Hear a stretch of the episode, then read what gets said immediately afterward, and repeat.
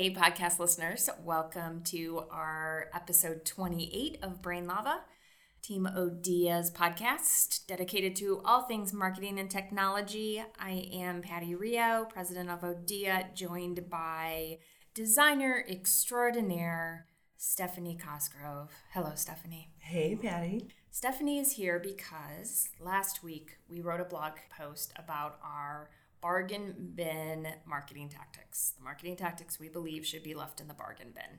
And Stephanie went a step farther. She actually has a marketing tactic that is, one might call it a pet peeve.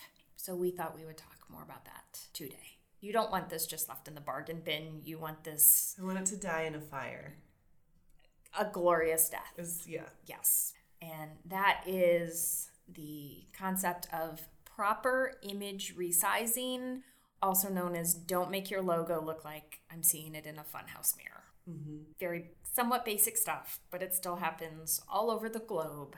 So we are on a crusade to end improper image resizing.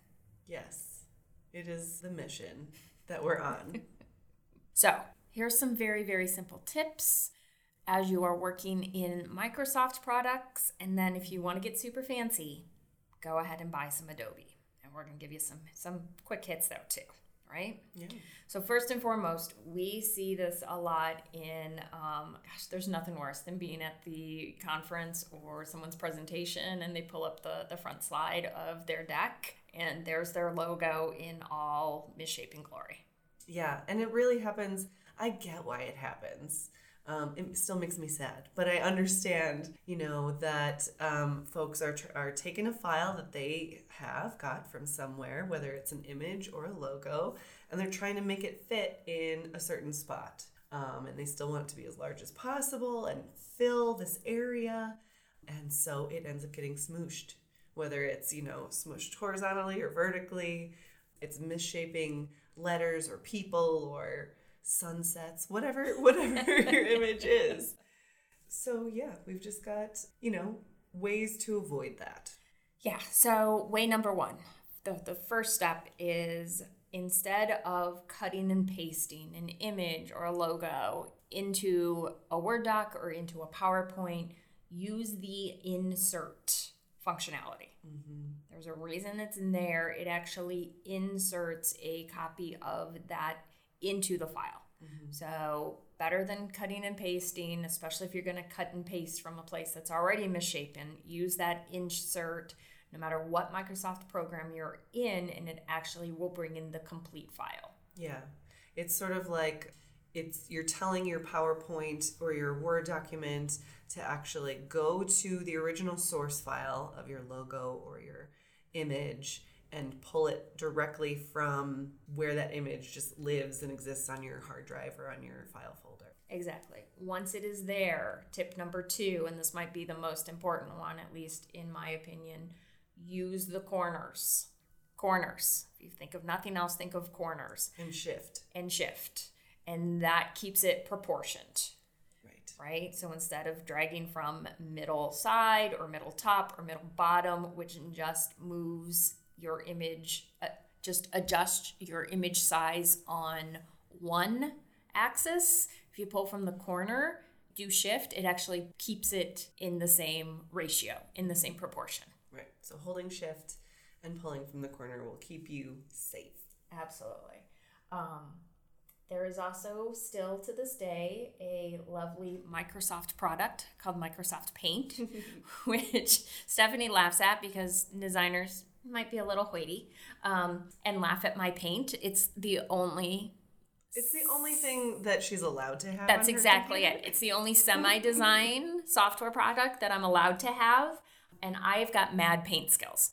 But paint does allow you to crop. Paint does allow you to use those um, proportions and change the size and say, change this proportionally. So if I reduce the width down 25% because I'm trying to squeeze it into a smaller spot, paint will actually then do the math for me because we also know I'm math challenged and will reduce it vertically 25%. So it keeps it in ratio. That's what this is all about, right? Like not screwing with that ratio so that it gets too tall or too short or too fat or too skinny. Right. And something that you just touched on which was a cropping Yes. idea.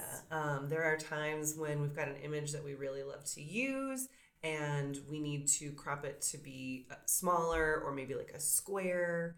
What you can do is um, use that crop function. So that's essentially creating a mask um, so that only the area that is masked is showing. So everything else is then not showing anymore. And then you can go back in and adjust that mask where it is.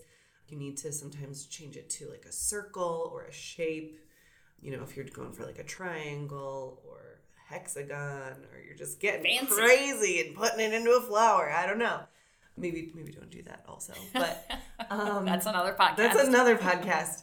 But yeah, you can mask your images to get them in the right, you know, the thing that you want focused, whether it's somebody's face, if their if their headshot is like really wide or really tall, you have a lot of their um, shirt showing, but you actually just need a circle like on their face to crop in for their bio.